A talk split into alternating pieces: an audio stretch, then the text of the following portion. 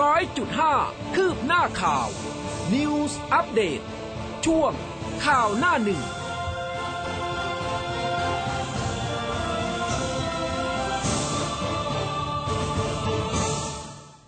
สวัสดีปีใหม่คุณผู้ฟังนะคะต้อนรับเข้าสู่ข่าวหน้าหนึ่งนะคะเช้าวันที่ 1 มกราคม 2565 แรม 13 ข้ามเดือนอ้ายปีฉลูค่ะ วันปีใหม่แบบนี้ค่ะแน่นอนคุณผู้ฟังอยู่กับอุ้มกัสมาค่ะ ครับ และผมภูเบศสุนีนะครับ สวัสดีปีใหม่คุณผู้ฟังทุกๆท่านเลยนะครับอ่าสวัสดีปีใหม่เสือหนึ่งคุณภูเบศด้วยมนะกราคม 2565 สวัสดีคุณอุ้มด้วยครับ สวัสดีค่ะคุณผู้ฟังทุกท่านนะครับแหมสีสันสดทะสดใสนะคะวอลเปเปอร์ของครับคุณภูเนี่ยวอลเปเปอร์ก็ไม่น้อยหน้ากับโบที่อยู่บนศีรษะของคุณอุ้มนะดิฉันก็ไม่รู้ว่าจะหยิบจับอะไรนะคะเพราะว่าเออจริงๆไอเทมเนี่ยมันจะเป็นเอ่อเขาเรียกอะไรนะคริสต์มาสนะคะ จะมาใส่อีกมันก็จะซ้ำไง ขอติดโบนิดนึง นะโบแดงคือแสลงใจไหมโบใหญ่พอสมควรนะฮะคุณผู้ฟังเข้ามาชมกันหน่อยนะครับ อ่าในวันปีใหม่นี้เมื่อคืนนี้ใครไปสวดมนต์ข้ามปีใครไปอืมเข้าน์ดาวน์กันมาบ้างนะครับ มาบอกกล่าวกันบ้างหน่อยใช่หรือว่านอนข้ามปีนะครับนอนก็ข้ามปีพูดคุยนะกันเข้ามาได้นะครับคุณใช่ไหมคะนอนข้ามปีเนี่ยถูกต้องหน้าตาอิ่มมากนะอิ่มการนอนมากเลยนะคะ มีคุณผู้ครับฟังบอกว่าเตรียมของกำลังเตรียมของตักบาตรด้วยนะคะอนุโมทนาอืมสาธุนะคะจริง ๆ ก็อยากจะใส่บาตรอยู่เหมือนกันนะแต่ว่าวันนี้มาทำงานเนาะนะคะเรียกได้ว่าครับเป็นการทำงานแรกของปี 2565 ด้วยนะคะ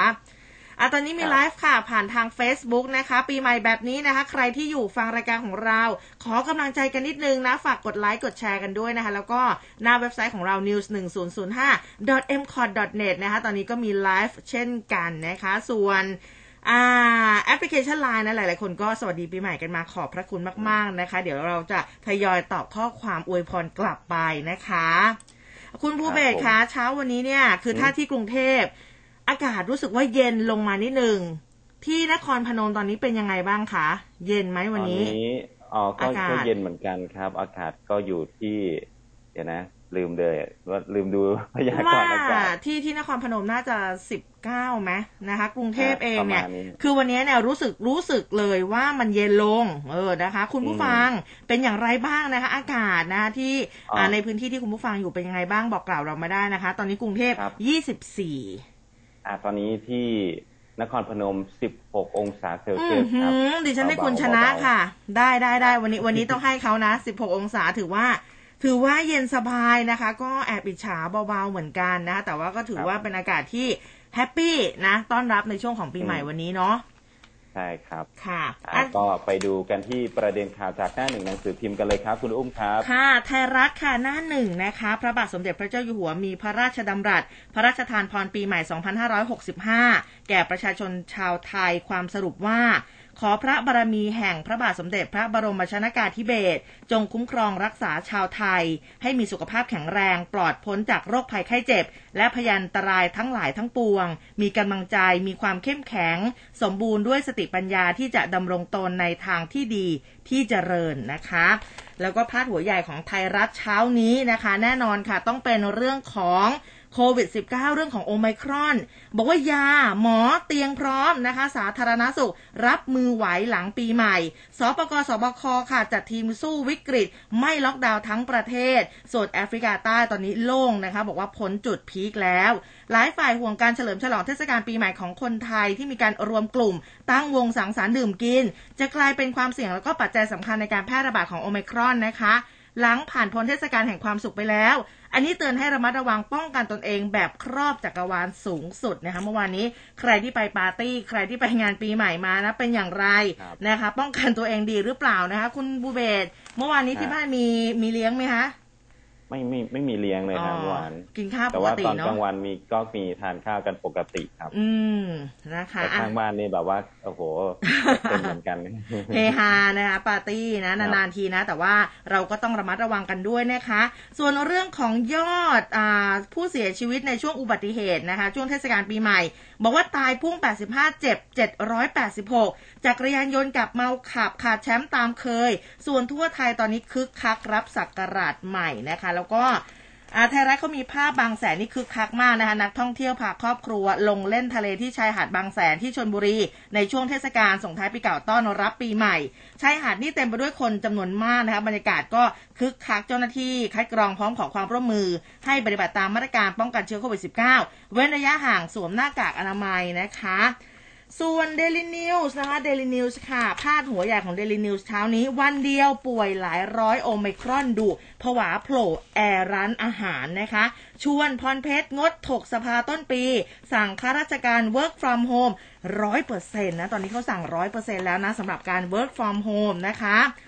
ส่วนเรื่องของเศรษฐกิจนี่เขาบอกว่า โวยโจ๊กสามถุงสามพันห้าอำลาคนละครึ่งวุ่น คนละครึ่งวันสุดท้ายนะเมื่อวานนี้ปวดเลยนะคะ หลายคนก็เออแอบสงสัยนะในเรื่องของ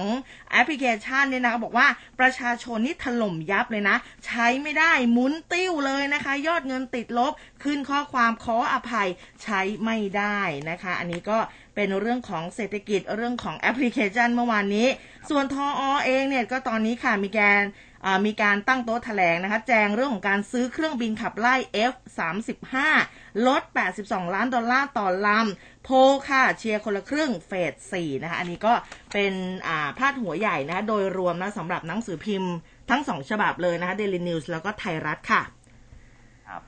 อืมนี่ก็เป็นประเด็นข่าวจากหน้าหนึ่งหนังสือพิมพ์ที่อ่าเป็นประเด็นที่น่าสนใจนะครับ มาดูรายละเอียดของข่าวกันนะครับ ในหลวงพระราชทานพรปีใหม่ 2565 ให้คนไทยมีความสุขพ้นโรคภัยนะครับ เมื่อเวลา 20 นาฬิกาวันที่ 31 ธันวาคมนะครับ พระบาทสมเด็จพระเจ้าอยู่หัวทรงมีพระราชดำรัสอำนวยพร เนื่องในโอกาสวันขึ้นปีใหม่ 2565 แก่ประชาชนชาวไทยณพระที่นั่งอัมพรสถาน พระราชวังดุสิต ความว่าบัดนี้ถึงวาระที่จะขึ้นปีใหม่พุทธศักราช 2565 อันเป็นโอกาส ที่ดีที่เราควรระลึกถึงกัน และอำนวยอวยพรแก่กันด้วยความหวังดี ให้มีความสุขความเจริญ และความสำเร็จในสิ่งที่พึงประสงค์ คนเราทุกคนย่อมปรารถนาความสุขความเจริญ ความสุขของแต่ละบุคคล กับความสุขความเจริญของชาติบ้านเมืองนั้น เป็นสิ่งที่ไม่สามารถแยกออกจากกันได้ หากปัญหาอุปสรรคหรือโรคภัยไข้เจ็บใด ๆ เข้ามาแพร่พานเราทุกคนย่อมจะต้องร่วมมือกันด้วยความรักความสามัคคี อดทนและเข้าใจปัญหา เราจะผ่านพ้นอุปสรรคทั้งหลาย ทั้งนี้ความสำเร็จเกิดจากการที่เราไม่ได้เพียงแต่คำนึงถึงความสุขความเจริญของแต่ละบุคคล แต่ยังคำนึงถึงความสุขความเจริญของบ้านเมือง เราจึงสามารถร่วมกันผ่านพ้นอุปสรรคโรคภัยไข้เจ็บต่างๆนาได้อย่างสำเร็จลุล่วงไปได้ด้วยดี ขออำนาจแห่งคุณพระศรีรัตนตรยัย และสิ่งศักดิ์สิทธิ์ที่ท่านเคารพนับถือ พร้อมด้วยพระบารมีแห่งพระบาทสมเด็จพระบรมชนากาธิเบศร มหาภูมิพลอดุลยเดชมหาราชบรมนาถบพิตรจงคุ้มครองรักษาท่านให้มีสุขภาพแข็งแรง ปลอดโรค ปลอด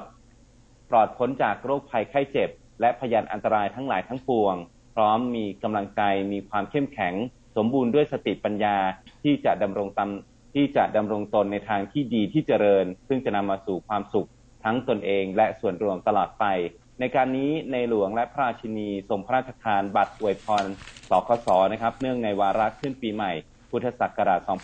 2565 ด้วยครับ ค่ะ ตอนนี้ใครถ้าดู Facebook Live อยู่นะคะ อุ้มมีภาพด้วยนะคะ เอาละค่ะ ทีนี้เนี่ยมีอีกหนึ่งหนึ่งคนเนี่ยนะคะ จากบ้านเมืองออนไลน์จริง ๆ ก็หลาย ๆ สื่อเนี่ยนะคะ ก็นำเสนอนะคะ เกี่ยวกับทนายกรัฐมนตรีนะคะที่อวยพรปีใหม่คนไทยนะก็บอกว่าขอให้เป็นปีเริ่มต้นสิ่งใหม่มีสติรอบคอบแล้วก็ไม่ประมาทด้วยนะคะ ประมาณ2องทุ่มสิค่ะเมื่อวานนี้ท่านนายกรัฐมนตรีพลเอกประยุทธ์จันโอชานะคะ นายกรัฐมนตรีและรัฐมนตรีว่าการกระทรวงกลาโหมก็กล่าวคำปราศัย เนื่องในโอกาสเป็นขึ้นปีใหม่ 2565 ผ่านสถานีวิทยุโทรทัศน์แห่งประเทศไทยค่ะบอกว่า พี่น้องประชาชนชาวไทยที่รักในโอกาสวันขึ้นปีใหม่ พุทธศักราช 2565 ขอเชิญชวนพี่น้องชาวไทยร่วมกันตั้งจิตอธิษฐาน อาราธนาคุณพระศรีรัตนตรัย และพลานุภาพแห่งสิ่งศักดิ์สิทธิ์ในสากล โปรดอภิบาลประทานพร ให้พระบาทสมเด็จพระเจ้าอยู่หัว สมเด็จพระนางเจ้าพระบรมราชินี สมเด็จพระนางเจ้าสิริกิติ์พระบรมราชินีนาถพระบรมราชชนนีพันปีหลวง และพระบรมวงศานุวงศ์ทุกพระองค์ ทรงพระเจริญยิ่งยืนนาน ทรงพระเกษมสำราญสถิตเป็นมิ่งขวัญร่มเกล้าเหล่าพระสงฆ์นิกรชาวไทยตราบกาลนาน ในปีพุทธศักราช 2564 ที่ผ่านมา พวกเราชาวไทยต้องพบกับเหตุการณ์ต่างๆ หลายอย่าง เราต้องเผชิญกับการแพร่ระบาดของโรคติดเชื้อไวรัสโคโรนา 2019 ที่ทวีความรุนแรงมากขึ้น เราต้องประสบกับอุทกภัยหลายพื้นที่ ผมขอขอบคุณในความร่วมมือร่วมใจของข้าราชการ บุคลากร เจ้าหน้าที่ภาครัฐ องค์กรเอกชน อาสาสมัครและพี่น้องชาวไทยทุกคน ที่มีส่วนร่วมในการแก้ไขบรรเทาเหตุการณ์ต่างๆ ที่เกิดขึ้น พร้อมทั้งส่งมอบกำลังใจ และยื่นมือเข้ามาช่วยเหลือคนไทยด้วยกันทำให้ได้เห็นถึงพลังแห่งความรักความสามัคคีที่มีอยู่ อย่างเต็มเปี่ยมในจิตใจคนไทยทุกคน จนวันนี้พวกเราสามารถเดินหน้าก้าวผ่าน พ้นอุปสรรคต่างๆ มาได้ด้วยดีแล้วก็ทนายกบอกอีกนะคะบอกว่า ในศักราชใหม่นี้ถือเป็นการเริ่มต้นสิ่งใหม่ โดยนำเอาประสบการณ์ในปีที่ผ่านมามาเป็นบทเรียนในการปรับวิถีชีวิต เพื่อที่จะได้ดำรงตนอยู่ด้วยความมีสติรอบคอบ ไม่ประมาทและตั้งมั่นในความสามัคคีปรองดอง เป็นน้ำหนึ่งใจเดียวกัน อันจะเป็นประโยชน์แก่ตนเองและประเทศชาติโดยรวม หวังเป็นอย่างยิ่งว่าพี่น้องประชาชนชาวไทยทุกคน จะได้ใช้ช่วงเวลาแห่งการเฉลิมฉลองนี้ร่วมกับครอบครัว และญาติมิตร รวมทั้งปฏิบัติตนให้อยู่ภายใต้หลักเกณฑ์ที่สาธารณสุขกำหนดไว้อย่างเคร่งครัด ตลอดจนการเดินทางสัญจร โดยคำนึงถึงความปลอดภัยทั้งต่อตอนเองและผู้อื่น เพื่อทำให้เทศกาลปีใหม่นี้มีแต่ความสุข ความทรงจำที่ดี แล้วก็ก้าวเข้าสู่ศักราชใหม่ด้วยจิตใจที่เปี่ยมล้นด้วยพลังต่อไป และเนื่องในวาระวันขึ้นปีใหม่พุทธศักราช 2565 ผมขออัญเชิญอำนาจสิ่งศักดิ์สิทธิ์ทั้งหลาย อีกทั้งเดชะพระบารมี แห่งองค์พระบาทสมเด็จพระเจ้าอยู่หัว และสมเด็จพระนางเจ้าพระบรมราชินี โปรดดลบันดาลประทานพรให้พี่น้องประชาชนคนไทยทุกคน ประสบแต่สิ่งอันเป็นมงคล ปราศจากโรคภัยไข้เจ็บและภัยอันตรายทั้งปวง มีพลังกายพลังใจที่เข้มแข็ง และสำฤทธิ์ผลในสิ่งพึงปรารถนาทุกประการ โดยทั่วกัน สวัสดีปีใหม่ 2565 ครับนะคะอันนี้ก็เป็นคำอวยพรของท่านนายกรัฐมนตรีเมื่อวานนี้ค่ะครับก็หลาย ๆ พื้นที่มีการเค้าน์ดาวน์กันนะครับอ่าสำหรับใช่แล้วเรื่องของการเข้าสู่ปีใหม่ค่ะ2565 แล้วก็ 2022 นะครับค่ะโดย 5 ประเทศแรกที่เขาเค้าน์ดาวน์เข้าสู่อืมปี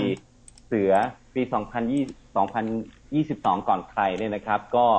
ก็คือเกาะ คิริมาตินะครับอืมก็เป็นหมู่เกาะเล็กๆ ในมหาสมุทรแปซิฟิก ตั้งอยู่ระหว่างประเทศออสเตรเลีย กับรัฐฮาวายในสหรัฐอเมริกานะครับเกาะนี้เนี่ยถือว่าเป็นดินแดนของรัฐคิริบัสนะครับหรือว่าสาธารณรัฐคิริบาตีนะครับอยู่ทางตะวันออกสุดของโลกเกาะคิริมาตีนี้นะครับจะฉลองปีใหม่ก่อนประเทศไทย 7 ชั่วโมงอืมโดยถ้านับค่ะเวลาประเทศไทยก็คือชาวหมู่เกาะคิริมาตีนะครับจากเขาน์ดาวน์ตอน 5โมงเย็นของประเทศไทยเมื่อวานนี้นะครับอ๋อก็ถือว่าเป็นสถานที่ที่เวลาร่วงเข้าสู่ปี 2022 เป็นที่แรกของโลกนะครับ แล้วก็หมู่เกาะแชทัมนะครับ ประเทศนิวซีแลนด์เป็นหมู่เกาะในมหาสมุทรแปซิฟิก ทางตะวันออกเฉียงใต้ของประเทศนิวซีแลนด์มีเกาะประมาณ 10 เกาะรวมกัน เวลาห่างจากไทยประมาณ 6 ชั่วโมง 50 นาทีหมู่เกาะหมู่เกาะแชทัมนะครับ ก็จะก้าวเข้าสู่ปี 2022 ในเวลา 17นาฬิกา15 นาทีตามเวลาประเทศไทยนะครับ ส่วนนิวซีแลนด์เนี่ยมีเวลาเร็วกว่าไทยประมาณ 6 ชั่วโมงนะครับ แล้วก็เข้าสู่ปีใหม่ช่วง 6 โมงเย็นเมื่อวานนี้นะครับ 18 นาฬิกาตามเวลาประเทศไทย และก็อันนาดีนะครับภูมิภาคเล็กๆ ของรัสเซีย หรือว่าเป็นส่วนเล็กๆ ของประเทศรัสเซียเนี่ยที่มีเวลาเร็วกว่าประเทศไทย 5 ชั่วโมง แล้วก็อีกประเทศหนึ่งก็คือออสเตรเลีย มีเวลาเร็วกว่าประเทศไทยถึง 4 ชั่วโมงนะครับ อืมนะคะ อันนี้พอพูดถึงออสเตรเลียเมื่อวานนี้นะเรียกได้ว่าตระการตาแบบว่าตื่นตาตื่นใจมากเลยสำหรับ การจัดงานฉลองขึ้นปีใหม่ของเขานะคะ เมื่อวานนี้ประชาชนของออสเตรเลียค่ะมีการเข้าคิว เพื่อชมสีสันของดอกไม้ไฟ เขาเรียกว่าดอกไม้ไฟระเบิดนะบริเวณเหนือสะพานฮาร์เบอร์นะคะตั้งอยู่บนอ่าวซิดนีย์กลางเมืองซิดนีย์นะคะในระหว่างการเฉลิมฉลองวันส่งท้ายปีเก่าในซิดนีย์นะคะ1มกราคม มีการแสดงพลุแล้วก็ดอกไม้ไฟที่สวยงามมีชื่อเสียงของเมืองค่ะ ซึ่งการแสดงเนี่ยเขามี 12 นาทีนะคะที่เป็นธรรมเนียมจัดเป็นประจำทุกปี เพื่อส่งท้ายปีเก่าแล้วก็ต้อนรับปีใหม่ด้วยนะคะ แล้วก็ก่อนหน้านั้นเนี่ยทางด้านนายกรัฐมนตรีสกอตต์มอริสันของออสเตรเลีย กล่าวอวยพรให้ประชาชนของเขามีความสุขแล้วก็สนุกสนานกับการแสดงพลุ แล้วก็ดอกไม้ไฟนะคะ ส่วนนายโดมินิกค่ะเพอร์รอตเตตนะคะ มุขมนตรีของรัฐนิวเซาท์เวลส์นะคะ ก็ขอให้ประชาชนเนี่ย ออกมาสนุกสนานกับวันขึ้นปีใหม่นะคะทางนี้นครซิดนีย์เองก็เป็นเมืองที่เกิดการระบาดของโควิด -19 สายพันธุ์โอเมิครอนรุนแรงที่สุดนะคะ อีกหนึ่งประเทศ ขณะที่ยอดผู้ติดเชื้อในรัฐนิวเซาท์เวลส์เพิ่มขึ้นเกือบ 2 เท่าเลยนะ อยู่ที่ 21,151 รายนะคะ หลายประเทศตอนนี้ปรับลดระดับการจัดงานฉลองปีใหม่ เพื่อควบคุมการระบาดของสายพันธุ์โอเมิครอนนะแต่ว่าการฉลองที่ซิดนีย์ยังคงเดินหน้าเต็มที่ตามปกติค่ะ ครับผมส่วนบรรยากาศการเฉลิมฉลองในบ้านเรานะครับ ผมไปดูอัปเดตเมื่อคืนนี้นะครับค่ะอ่าจากหนังสือพิมพ์ไทยรัฐนะครับ เขาบอกว่าที่เซ็นทรัลเวิลด์เนี่ยเขามีการจุดพลุปีใหม่ 2022 อย่างอลังการเลยนะครับ ส่งต่อแรงบันดาลใจให้ถึงคนทั่วโลกนะครับอ่าค่ะบนหน้าจอ LED ยักษ์ใหญ่ของเขาเนี่ยนะครับ ภายใต้มาตรการคุมโควิด -19 อย่างเข้มงวดว่าอย่างนั้นนะครับ ดูภาพออกมาเนี่ยโอ้ก็ค่อนข้างที่จะคึกคักนะครับ คนก็ เต็มไปหมดเลยนะครับบริเวณหน้าห้างเซ็นทรัลเวิลด์นะครับค่ะอีกที่หนึ่งก็ตะกรานตาเหมือนกันที่ไอคอนสยามอ่าตรงนี้เขาบอกว่ามีการจุดพลุรักโลกนะครับสามหมื่นดอก ฉลองปีใหม่ 2022 อันนี้คุณอุ้มน่าจะเห็นจากตรงนี้นะถามพลุถามว่าจอเห็นไหมเนี่ยนะ น่าจะเห็นในฝันค่ะ ตอนนั้นดิฉันหลับแล้วคุณ แต่ว่าแบบได้ยินเสียงปุ้งปังปุ้งปังนะคะอืมแต่ว่าไม่ได้แบบว่าตื่นออกมาดู ครับดิฉันก็นอนทิพย์ค่ะ ใช่ใช่ คือที่ศูนย์การค้าไอคอนสยามเนี่ยนะครับเขามีการจัดพลุสามหมื่นดอกนะฮะฉลองปีใหม่ ให้ความสุขกับคนไทยอืมแต่ว่าไฮไลท์ของเขาเนี่ยก็คือเป็นพลุที่ทำมาจากข้าวเหนียวโอ้เออ เป็นพลุรักโลกนะครับอ่าพลุทำจากข้าวเหนียวสามหมื่นดอกนะครับ บนโค้งน้ำเจ้าพระยาความยาวหนึ่งหมื่นสี่พันเมตร ครอบคลุมรัศมีการชมได้กว่าห้ากิโลเมตรนะครับ อันนี้ก็บอกว่าตระการตาแสงสีเสียงภายใต้แนวคิดนะครับ Win the World of เอ่อ for Thailand นะครับ อัตลักษอืณ์มไทยชนะใจคนทั้งโลกว่าอย่างนั้นนะโอ้ครับได้ได้ว่าไม่ธรรมดา ดูจากภาพแล้วก็โอ้อลังการมากนะครับ สวยงามจริง ๆ นะครับเฉลิมค่ะเฉลิมฉลองสมกับการเฉลิมฉลองเข้าสู่ปีใหม่ของประเทศไทย อีกพื้นที่หนึ่งก็คือที่พัทยาค่ะที่พัทยาเนี่ยโอ้โห อันนี้ก็มีแต่วัยรุ่นนะเป็ดิกรแสฉันรู้สึกว่านะคะเขาจะมารอใช่มีแต่วัยรุ่นน้องแบมแบมนะก็เซเว่นครับ เออ เมื่อวานนี้น้องขึ้นเวทีไงแฟนคลับเพียบเมื่อวานนี้โโหแฟนคลับนี่คือแห่ไปรอกันตั้งแต่บอกว่า เที่ยงวัตั้นงแต่น่ะเที่ยงอันนี้คือเที่ยงวันนับนับนับเพื่อที่ถืจะอรอจริเขางๆแล้วดาวน์เที่ยงคืนใช่นะเขาทนร้อนทนร้อนได้แบบสุดๆเลยนะสำหรับเหล่าแฟนคลับนะคะแต่ว่านานๆน้องแบมแบมจะกลับมาสักทีหนึ่งสองปีอะนะคะ ปีนี้ได้กลับมา ก็เลยแบบโหแฟนคลับนี่คือไปต้อนรับกันเยอะมากนะคะแต่ว่าเมื่อวานนี้เรียกได้ว่าพัทยาเขาดาวน์2022 นี่ก็ได้รับความอ่าเขาเรียกว่าอะไรนะ อบอุ่นอยู่เหมือนกันนะคะ แต่ว่าอบอุ่นนี่ในที่นี้คือเขาก็เว้นระยะห่างกันอยู่ อืม คือแฟนคลับเนี่ย แฟนคลับเนี่ยบอกว่ามีบางคนเนี่ยทวิตทวิตนะครับบอกค่ะว่าอ่าสุดจริง ๆ งานที่พัทยาเนี่ย เพราะว่าแบมแบมก็ทุ่มหมดหน้าตักในการแสดงอืมแฟนคลับน้ำตาไหลนะครับอ๋อคือเขาดีใจ ดีใจนะที่น้องแบมแบมกลับมาแหละเนาะสองปีเนี่ยครับกว่าจะได้กลับนะคะ อืมเออ มีมีอีกที่หนึ่งที่ภูเก็ตคุณภูเบศร อันนี้ต้องครับต้องเอ่ยถึงนะคะ เพราะว่าอันเดรียโบเชลลี่นะนักแสดงโอเปร่าระดับอืมโลกชาวอิตาเลียน ที่เดินทางมาร่วมเทศกาลส่งท้ายปีเก่าต้อนรับปีใหม่นี่ก็สุดยอดเหมือนกันพลังเสียงนี่โอ้โห สุดๆจริง ๆ นะสำหรับงานเมื่อวานนี้นะคะ อืมครับหลายพื้นที่แต่นะ เอาจริง ๆ เนี่ยใช่บรรยากาศสีสันยามค่ำคืนหลาย ๆ พื้นที่นะครับ คุณผู้ฟังไปเข้าดาวน์ที่ไหนส่งมาบอกกันหน่อยนะครับอะมีบางคนอืมก็ต้องนอน ข้ามปีเหมือนเรานี่แหนละอนนนะอครันบข้ามปีบางคนนอนหรือยังอะต้องถาม อุ้มเชื่อว่ามีนอนหรือยังบางคนยังไม่นอน เพราะว่าวันนี้ที่ออกมาเนี่ยจะบอกว่าแท็กซี่เยอะมากรถแท็กซี่เยอะมากจริงอืมๆปกติแล้วเนี่ยครับออกมาคือแบบจะวิ่งแบบชิวๆเลยนะ จากบ้านมาแถวๆสาทรอู้วันนี้แท็กซี่เยอะมากนะก็เชื่อว่าแบบหลาย ๆ คนก็น่าจะเพิ่งเลิกจากการสังสรรค์แล้วก็ใช้บริการรถแท็กซี่นี่แหละเออครับอ่าแต่เรื่องของการเฉลิมฉลองนะครับ ก็มีวายว่าจะมีอ่า เรื่องของอุบัติเหตุเกิดขึ้นนะครับอืมมีอุทาหรณ์เด็ก 14 จุดประทัดนะครับหย่อนลงไปในแจกันระเบิด เศษแจกันนี้ก็กระเด็นใส่บาดเจ็บนะครับอืมค่ะ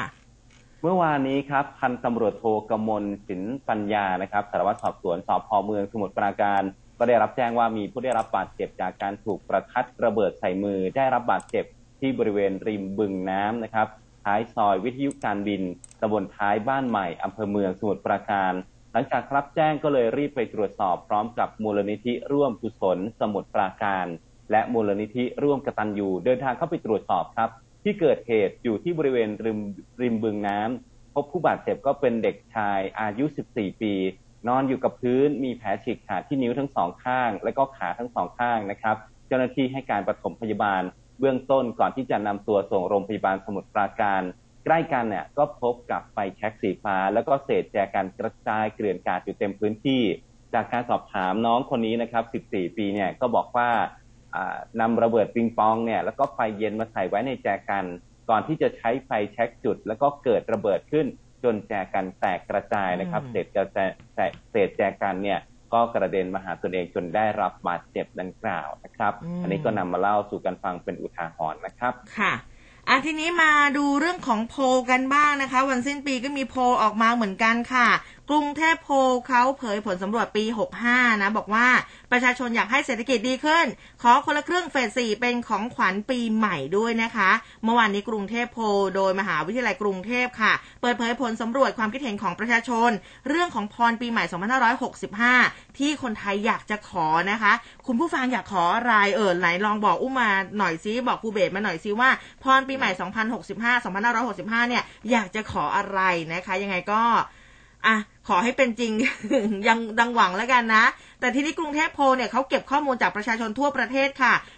1,117 คน อันนี้เพราะว่าพรที่ประชาชนอยากขอให้กับคนไทย ประเทศไทยนะคะ ในวาระขึ้นปีใหม่นี้ ก็คือขอให้เศรษฐกิจของประเทศ ดีขึ้นเรื่อยๆนะคะ อันนี้คิดเป็นร้อยละ 59.8 รองลงมาคือขอให้ไม่มีโควิดสายพันธุ์ใหม่ ที่รุนแรงเกิดขึ้นอีกนะคะร้อยละ 53.7 แล้วก็ขอให้ไม่มีคลัสเตอร์ใหม่เกิดขึ้นมาอีก อันนี้ร้อยอยละ 50.1 ส่วนประชาชนนะคะ ก็ขอให้บ้านเมืองสงบสุขคนไทยรักและสามัคคีกันร้อยละ 47.1 แล้วก็ขอให้ข้าวของเนี่ยไม่แพง ค่าครองชีพไม่สูง คิดเป็นร้อยละ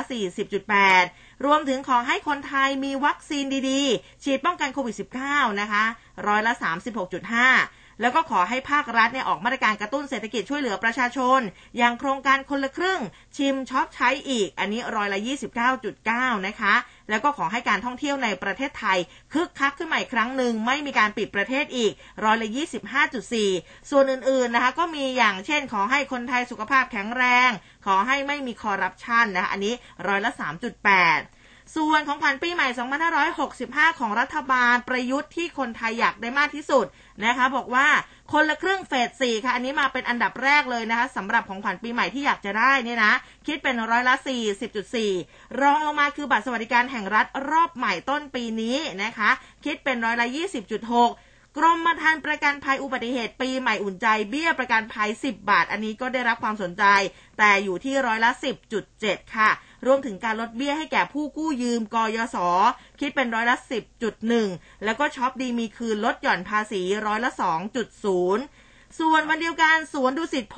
นะคะ มหาวิทยาลัยสวนดุสิตก็เปิดเผยผลสำรวจความคิดเห็นของประชาชนเหมือนกัน กรณีที่สุดแห่งปีค่ะ โดยสำรวจความคิดเห็นจากประชาชนทุกสาขาอาชีพทั่วประเทศเลย 9,777 คนนะคะ ระหว่าง 27-30 ธันวาคมที่ผ่านมา อันนี้พบว่าเหตุการณ์ที่สุดแห่งปีที่ผ่านมาก็คือ การระบาดของโควิด -19 นี่แหละนะคะอันดับหนึ่งเลยร้อยละ64.86 รองลงมาคือการใช้ความรุนแรง การสลายการชุมนุมร้อยละ26.63 แล้วก็เรื่องของคนไทยฉีดวัคซีนโควิด -19 ร้อยล้านโดสนะคะร้อยละ8.51มาที่เรื่องของวงการบันเทิงกันบ้าง นักร้องเพลงไทยสากลชายที่สุดแห่งปีที่ผ่านมาคุณภูเบศว่าจะเป็นใครบ้างคะครับค่ะ ก็เหมือนกับตามโผที่เคยออกมาของ Spotify ที่เขาจัดอันดับเออนะครับ ก็มีอ่าสิงโตนำโชคอ่านะคนนี้ต้องมีแน่นอนครับ เออ มีแป๊กผลิตโชคนะ มีน้องนนทนนท์อ่าน้องนนทนนท์นี่คือมาอันดับหนึ่งเลยนะร้อยละสามสิบเจ็ดจุดแปดศูนย์นะ สิงโตนำโชคมาเป็นอันดับสองร้อยละสามสิบสามจุดสามหกอืมส่วนฝ่ายหญิงค่ะเป็นไดแอนดรฟินรองลงมาก็คือปาล์มี่นะคะ นักร้องลูกทุ่งชายที่สุดแห่งปี ก้องห้วยไร่นี่อันดับหนึ่งเลย อันดับสองอืมมาเป็นคุณไผ่พงศธรนะคะ แล้วก็มีคุณเต้ยอภิวัตรส่วนฝ่ายหญิงก็คือคุณต่ายอรไทยนะคะ แล้วก็เบอร์เบอร์หนึ่งเบอร์เบอร์หหนึ่นึ่งงทุกโผใช่คุณต่ายอรไทยนี่70.27เลยนะรองครับลงมาคือเนสกาแฟสีนครนะ15.41แล้วก็คุณฝนธนสุนทรนะคะครับอะมีดาราชายมีอะไรเยอะแยะมากมายส่วนแวดวงส่กาวนรเมืองซะหน่อยไหมอ่านะอ่าดาราชายก่อนไหมอะดาราไทยก็ได้อะอ่า ดาราชายนะครับ ที่สุดแห่งปีก็คือคุณก๊อตจิรายุนะครับอื้อหืออัอันดับหนึ่งเลยสามีรแห่องงลงมาชาคือติเจมส์จิรายุนะครับค่ะมีคนชื่อจิรายุเดี๋ยวผมจะไปเปลี่ยนชื่อเป็นอย่าอย่าอย่าอย่าจิรายุขอร้องขอร้องอ่าแล้วก็มีณเดชน์คุกิมิยะนะครับค่ะแล้วก็ฝ่ายหญิงก็คืออันดับหนึ่งเป็นเบลล่ารานีนะครับรองลงมาเป็นนุ่นวรนุชแล้วก็ใบเฟิร์นพิมชนกนะครับอืมส่วนนักกีฬาชายที่สุดแห่งปีก็คือเจชนาทิพย์นะครับ รองลงมาคือบาสเดชาพลนะครับอืมอ่าเดชาพล แล้วก็ต้นนฤบดินทร์นะครับ ส่วนนักกีฬาหญิงที่สุดแห่งปีก็คือน้องเทนนิสอ่านนะครับเจ้าของเหรียญทองแน่นอนคนนี้โอลิมปิกนะครับรองลงมาคือนุสราต้อมคำแล้วก็ลื้มจิตนะครับอ่าส่วนแวดวงการเมืองอ่าทีนี้เขาถามว่านักการเมืองชายที่สุดแห่งปีจากผลการสำรวจของสวนดุสิตโพลเนี่ยก็คือ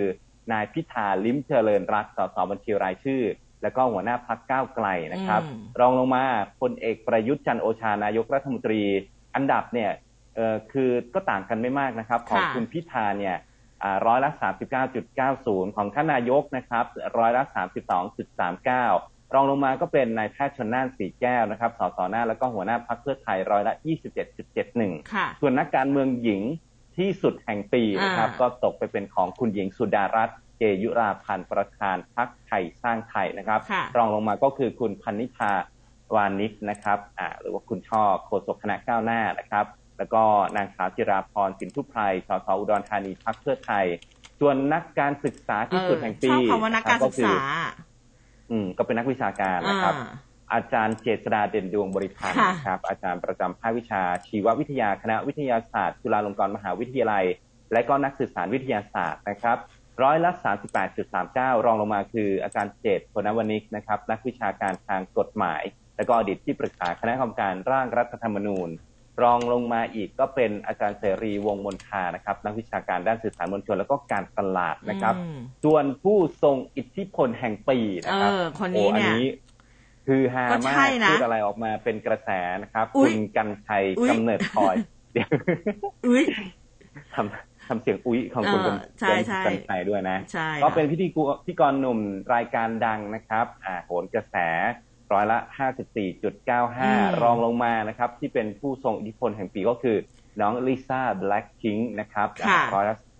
23.03 ปีนี้เป็นปีของและเธอก็ที่จริงขาดไม่ได้เลยนี่ติดโผมาด้วยนะครับค่ะคือคุณพิมพ์รีพายเออโอ้ร้อยละ 22 เลยนะครับ ส่วนความหวังในปีหน้าปี 65 บอกว่าพบว่าประชาชนอยากจะให้สถานการณ์โควิดอืม -19 คลี่คลายมากที่สุดครับ ค่ะ ก็เรียกได้ว่าเป็นโพลส่งท้ายปีนะสำหรับในอ่าหลายๆคนนะคะที่ที่อืมได้มีการเขาเรียกว่าอะไรนะสำรวจความคิดเห็นนะคะใช่เอออาโพลนี้ก็ไม่ขัดกับความรู้สึกนะ ก็อ่าเห็นตรงกันนะครับอืมนะคะอะ ทีนี้มาดูที่คำชะโนดกันบ้างดีกว่า พาคุณผู้ฟัง พาคุณภูเบศไปคำชะโนดนะคะ เขาบอกว่าขอพรเมื่อวานนี้คึกคักมากเลยส่งท้ายปีเก่าต้อนรับปีใหม่นะคะเรียกได้ว่านักท่องเที่ยวจากทั่วทุกสารทิศหลั่งไหลมาขอพรให้กับตนเองแล้วก็ครอบครัวพ่วงท้ายนะคะ แล้วก็คือเรียกได้ว่าขอให้มีโชคมีลาภในปีใหม่นี้จากพ่อปู่ศรีสุโธแล้วก็อ่า แม่ย่าปทุมมานั่นเองนะคะเมื่อวานนี้เรียกได้ว่าเป็นวันสุดท้ายของปี 2564 ผู้สื่อข่าวเขาลงพื้นที่เลยค่ะ รายงานมาจากคำชะโนดนะบ้านโนนเมืองตำบลบ้านม่วงอำเภอบ้านดุง จังหวัดอุดรธานีเขาบอกว่าโอ้โหคนเยอะสุดคึกคักเลยนะคะประชาชนนักท่องเที่ยว จากทั่วทุกสารทิศเดินทางมาสักการะพ่อปู่ศรีสุโธแล้วก็แม่ย่าปทุมมาค่ะ เพื่อที่จะขอพร ขอสิริมงคลให้กับตนเองแล้วก็ครอบครัว โดยทุกคนตั้งใจเดินทางมาผ่านการจองแบบออนไลน์นะ อันนี้ไม่ใช่ว่าแบบว่าใครจะไปก็ไปนะคะเขาต้องจองแบบออนไลน์ค่ะทำให้บรรยากาศก็คึกคักนะคะ แล้วก็หลังจากขอพรแล้วหลายคนก็อยากมีโชคมีลาบรับปีใหม่ค่ะ แผงลอตเตอรี่นะคะเชียเออเสี่ยงโชคกันไปนะคะ ถึงแม้ว่าหวยเพิ่งออกแต่คำชะโนดนี่เขามีขายแล้วนะ แต่ก็80บาทอยู่ไหน ยังไม่เห็นใบเดียวนี่ร้อยสิบบาทนะคะ แม่ค้าบอกว่ารับมาแพงแหมรอบที่แล้วยัง80บาทเลย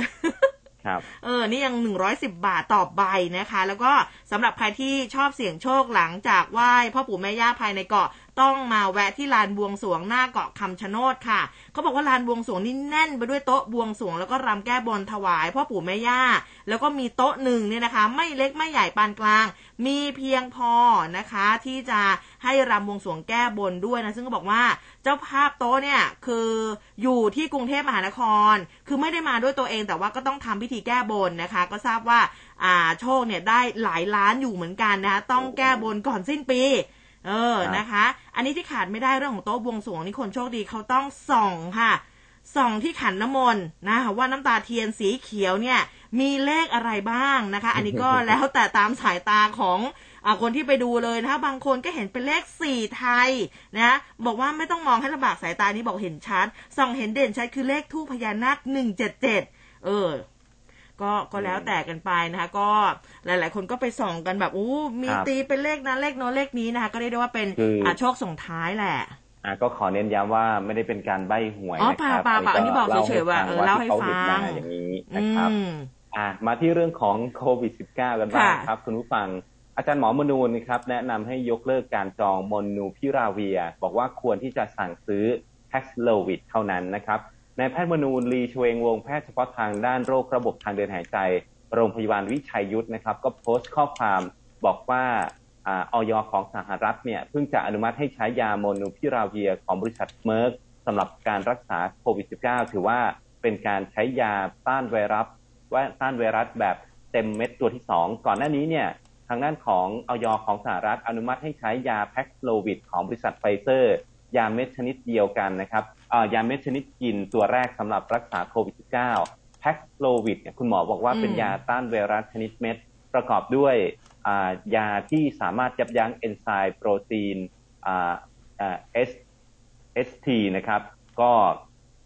ซึ่งเชื้อไวรัสเนี่ยต้องการใช้ในการเพิ่มจำนวน และก็ยาต้านไวรัสนะครับ ซึ่งทำให้เนอร์มาเทรลเวียร์นะครับที่อยู่ในร่างกายเนี่ยอยู่ได้นานขึ้น กลไกการรักษาของยาแพกซ์โลวิดเนี่ยก็ต่างจากยาโมลนูพิราเวียร์ ซึ่งทำให้เกิดความผิดปกติในรหัสพันธุกรรมของเชื้อไวรัสก่อโรคโควิดนะครับ เวลาไวรัสมันก๊อปปี้ตัวเองเนี่ยจะไม่สามารถเพิ่มจำนวนได้ จึงทำให้มีจำนวนไวรัสในร่างกายในระดับที่ต่ำแล้วก็ช่วยลดความรุนแรงของโรคได้ นักวิทยาศาสตร์เขาก็กังวลว่ายาโมนูพิราเวียเนี่ยอาจจะทำให้เกิดการผิดพลาด เปลี่ยนแปลงโครงสร้างรหัสพันธุกรรมของมนุษย์นะครับ ถึงแม้ว่าผลการทดลองเบื้องต้นเนี่ยก็จะพบว่ายาโมนูพิราเวียจะมีผลข้างเคียงค่อนข้างต่ำเทียบเท่ากับกลุ่มที่ได้รับยาหลอก ผู้เชี่ยวชาญก็ไม่แนะนำให้ใช้ในเด็กแล้วก็หญิงตั้งครรภ์การใช้โมนูพิราเวียในหญิงตั้งครรภ์มีโอกาสที่จะทำให้เกิดความพิการในเด็กทารกได้นะครับ ดังนั้นแล้วเนี่ยกรณีที่เป็นผู้ป่วยหญิงวัยเจริญพันธุ์ควรที่จะตรวจภาวะการตั้งครรภ์ก่อนที่จะเริ่มยานี้นะครับ แล้วก็ห้ามใช้กรณีที่ ผู้ป่วยตั้งครรภ์แล้วก็กำลังให้นมบุตรด้วยนะครับ นอกจากนี้นักวิทยาศาสตร์ก็ยังกังวลเรื่องของการใช้ยาโมนูพิราเวียนานๆ อาจจะก่อให้เกิดเชื้อไวรัสโควิดกลายพันธุ์เกิดการดื้อดื้อยาติดเชื้อแพร่ระบาดได้เร็วขึ้นนะครับ แล้วก็หลบหลีกภูมิคุ้มกันจากการได้รับวัคซีน รัฐบาลฝั่งฝรั่งเศสก็เป็นประเทศแรกที่มีการประกาศยกเลิกคำสั่งซื้อยาโมนูพิราเวีย โดยสาธารณสุขของฝรั่งเศสนะครับเขาบอกว่าผลการทดสอบใช้งานกับอาสาสมัครจนครบเฟสสามให้ผลไม่เป็นที่น่าพอใจ ลดความเสี่ยงจากอาการเจ็บป่วยหนักต้องเข้ารักษาโรงพยาบาล และก็ความเสี่ยงต่อการเสียชีวิตได้เพียงแค่ 30%เท่านั้น ต่างจากผลทดสอบตอนที่ยุติการทดลองกับอาสาสมัครกลุ่มที่บอกว่ามีประสิทธิภาพ 50%ส่วนยาแพ็กโลวิดนะครับมีประสิทธิภาพสูงกว่ายาโมนูพิราเวีย หากได้รับยาภายใน 30 วัน นับตั้งแต่เริ่มมีอาการนะครับ ก็จะช่วยลดความรุนแรงจนต้องนอนโรงพยาบาลหรือว่าเสียชีวิตลง 89%หากรับยาใน 5 วันนะครับตั้งแต่เริ่มมีอาการประสิทธิภาพจะอยู่ที่ 85%ประเทศไทยก็ควรที่จะทำตามอย่างฝรั่งเศส ยกเลิกการสั่งซื้อแล้วก็จองยาโมนูพิราเวีย สั่งซื้อแล้วก็จองเฉพาะยาแพ็กโลวิดเท่านั้นนะครับอ่าเดี๋ยวก็ต้องดูต่อไปนะว่าสรุปแล้วเนี่ยระหว่างสองตัวนี้นะคะ ทางรัฐบาลเองจะสั่งตัวไหนมา เออ มาเยอะมากกว่าด้วยแหละแล้วนะของไทยมีทั้งแพ็กโลวิดแล้วก็โมนูพิราเวีย แต่ทีนี้ประเด็นคือ จะยกเลิกเหมือนกับฝรั่งเศสไหมนะครับ ที่อาจารย์หมอตั้งข้อสังเกตเอาไว้นะครับใช่ค่ะ เพราะแลดูว่าคือทั้งนักวิชาการทั้งคุณหมอในช่วงนี้นะคะ เราก็จะเห็นว่าออกมาพูดถึงเรื่องของไม่ว่าจะเป็นวัคซีนหรือว่าตัวยาทั้งสองตัวนี้ค่อนข้างที่จะเยอะพอสมควรนะคะอันทีนี้มาดูเรื่องของอการเปิดประเทศเขาบอกว่าเปิดไปสองเดือนนี่มีนักท่องเที่ยวทะลักเข้าไทยนะคะเออมีทั้งนักท่องเที่ยวด้วยนะคะ แล้วก็โอ้หลาย เขาเรียกว่าตัวเลขมันค่อนข้างที่จะเยอะนะ เมื่อวานนี้คือวันสุดท้ายของปี 64 นะเรียกได้ว่าครบระยะเวลา 2 เดือนพอดีพอดีเลยสำหรับการเปิดประเทศของรัฐบาลไทย เพื่อที่จะหวังกระตุ้นเศรษฐกิจนะในประเทศจากที่ล็อกดาวน์มาเกือบ 2 ปี หลังการระบาดใหญ่ของโควิด -19 ตั้งแต่ปี 63 นี่นะคะ ซึ่งแม้ว่าจะยังไม่ได้มีการสรุปตัวเลขเม็ดเงินที่เข้าประเทศ จากนักท่องเที่ยวที่เข้ามาอย่างเป็นทางการ คือล่าสุดเนี่ยสบคเขารายงานตัวเลขผู้ที่เดินทางเข้ามาในราชอาณาจักร ตั้งแต่ 1 พฤศจิกาจนถึง 31 ธันวาคมที่ผ่านมา พบว่ามีผู้เดินทางเข้ามาเนี่ยนะคะ กว่า 415,258 คนเลยทีเดียว เฉพาะเดือนธันวาคมที่ผ่านมาเดือนเดียวเนี่ยมีผู้เดินทางเข้ามาเพิ่มจากเดือนพฤศจิกายนกว่าเท่าตัว แล้วก็พบผู้ติดเชื้อโควิดหนึ่งพันสามร้อยสายนะคะ แต่ว่าอย่างไรก็ตามในจำนวนผู้ที่เข้ามาในประเทศกว่าสี่แสนคน ไม่ได้เป็นนักท่องเที่ยวชาวต่างชาติทั้งหมดนะ มีคนไทยบางส่วนที่ติดค้างอยู่ในต่างประเทศก่อนหน้านี้เนี่ยเดินทางเข้ามาด้วยอันนี้เขานับด้วยนะคะ ก็เขาบอกว่าเมื่อแยกสิบประเทศต้นทางที่เดินทางเข้ามามากที่สุดก็พบว่า เยอรมนีเข้ามาเป็นอันดับหนึ่งเลยค่ะ 25,338 ราย แต่ว่ามีผู้ติดเชื้อโควิดไป 53 รายนะคะ อันนี้อัตราการติดเชื้ออยู่ที่ 0.21%ส่วนสหราชอาณาจักรค่ะเข้ามา 19,214 ราย พบผู้ติดเชื้อไป 192 นะคะ อัตราการติดเชื้อ 1.00%ส่วนรัสเซียค่ะ 16,451 ราย พบผู้ติดเชื้อ 69 ราย แล้วก็อัตราการติดเชื้อ 0.42%อืมครับผม ส่วน 10 ประเทศต้นทางที่มาไทยที่ติดโควิดมากที่สุดนะครับ ในขณะที่สหรัฐอเมริกาเนี่ยเข้ามาจำนวน 11,668 ราย อัตราการติดเชื้ออยู่ที่ 1.41%ซึ่งก็สูงสุดใน 10 ประเทศต้นทางที่เข้ามานะครับ โดยที่สหรัฐก็ครองอันดับหนึ่งมาอย่างยาวนาน ล่าสุดมีจำนวนผู้ติดเชื้อสูงสุดนะครับที่ประเทศของเขาเนี่ย 55 ล้านกว่ารายนะครับ ในขณะที่การระบาดของสายพันธุ์โอไมครอนแพร่กระจายไปอย่างรวดเร็วจนครบ 50 รัฐไปเรียบร้อยแล้ว แถมก็ยอดติดเชื้อรายใหม่รายวัน ก็ไม่มีทีท่าว่าจะลดลงแต่อย่างใดครับ ยอดคนป่วยใหม่พุ่งทะลุ 4 0 0 0 0ถึง 5 0 0 0 0 คนต่อวัน รวมถึงอีกหลายประเทศในยุโรปนะครับอย่างสหรัฐอาสหราชอาณาจักรนะครับฝรั่งเศสเยอรมนี สเปน แล้วก็รัสเซียก็เพิ่มขึ้นหลักหมื่นหลักแสนต่อวันเป็นต้นนะครับ ล่าสุดนี้ตัวเลขที่รายงานของสหรัฐนะครับเขาบอกว่าพบผู้ติดเชื้อรายใหม่ เพิ่มขึ้นถึง 560,000 5,987 รายนะครับ ภายในวันเดียว และก็มีผู้เสียชีวิตสูงถึง 1,354 คน ซึ่งเป็นประเทศที่ยังมีการเสียชีวิตสูงมาก ๆ นะครับ ทั้งๆทที่ประชาชนก็มีการฉีดวัคซีนป้องกันโควิด -19 ไปแล้ว ในจำนวนที่ไม่ใช่น้อยเลยนะครับ เช่นเดียวกันกับที่ฝรั่งเศสก็มีผู้ติดเชื้อรายใหม่เพิ่มขึ้น 26,000 260,000 กว่านะครับ แล้วก็เสียชีวิตไป 180 ราย สหราชอาณาจักรเข้ามาเป็นอันดับที่3นะครับมีผู้ป่วยรายใหม่ 18,900 รายนะครับแล้วก็เสียชีวิตไป 332 คน ส่วนสเปนนะครับร้อย161,688ราย เสียชีวิต74คนนะครับ ส่วนที่รัสเซียเนี่ยก็มีรายงานบอกว่าถึงแม้จะมีผู้ติดเชื้อรายรายวันเนี่ยไม่ได้เพิ่มมากขึ้นเท่ากับประเทศอื่นในยุโรปนะครับ แต่ก็ มีผู้ติดเชื้อรายใหม่ 21,073 ราย แต่กลับมีฐานจำนวนผู้ที่เสียชีวิตสูงนะครับ 926 คนสูงเป็นอันดับสองรองจากสหรัฐอเมริกา ส่วนสถานการณ์การติดเชื้อโควิด -19 ในประเทศของเรานะครับ ตั้งแต่วันที่ 1 เมษายน 64 ผู้ป่วยรายใหม่เนี่ย 3,113 รายนะครับ แล้วก็ผู้ป่วยยืนยันสะสม 2 ล้านนะครับ2ล้าน1 9 4 5 7 2ราย หายป่วยแล้วนะครับ2ล้าน1 4 1 0 6 8ราย เสียชีวิตสะสมนะครับ21,604รายนะครับอันนี้ก็เป็นยอดนะครับ เป็นภาพรวม ในขณะที่กลุ่มประเทศเพื่อนบ้านของไทยเราอย่างเวียดนาม ก็มีผู้ติดเชื้อสูงนะครับถึง 19,868 ราย เสียชีวิตไป 240 เกาหลีใต้ 5,029 รายนะครับ เสียชีวิต 73 คน มาเลเซียก็ 3,997 ราย เสียชีวิต 34 นะครับ ส่วนฟิลิปปินส์เนี่ยมีผู้ติดเชื้อรายใหม่ 1,623 ราย แต่ว่าไม่มีผู้เสียชีวิตสูงถึงนะครับอ่า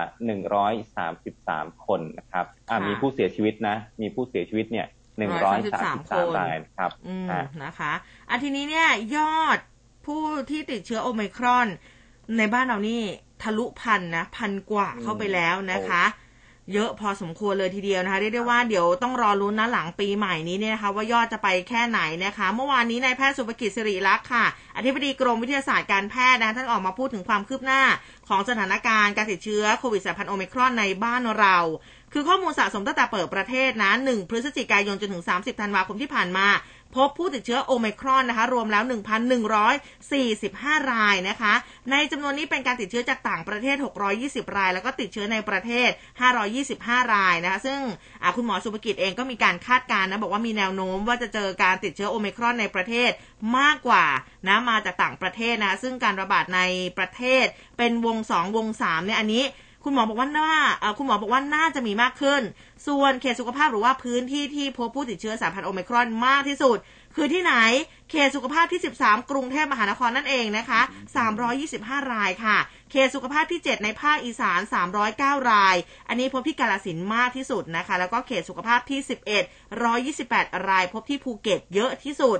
ส่วนบริษัทศูนย์วิจัยกสิกรไทยเขามีการทำการประเมินเศรษฐกิจ ที่จะได้รับผลกระทบจากการระบาดของเจ้าโควิด -19 โดยเฉพาะสายพันธุ์โอมิครอนเนี่ยบอกว่า แนวโน้มเศรษฐกิจโลกแล้วก็ประเทศไทยกลับมามีความไม่แน่นอนเพิ่มขึ้นอีกครั้งแล้ว หลังเริ่มปรากฏการระบาดของเจ้าโอมิครอนเนี่ยนะคะ แล้วก็ในปัจจุบันยังไม่มีข้อมูลที่แน่ชัดเกี่ยวกับอัตราการแพร่เชื้อ แล้วก็ประสิทธิภาพของวัคซีนที่ใช้กันอยู่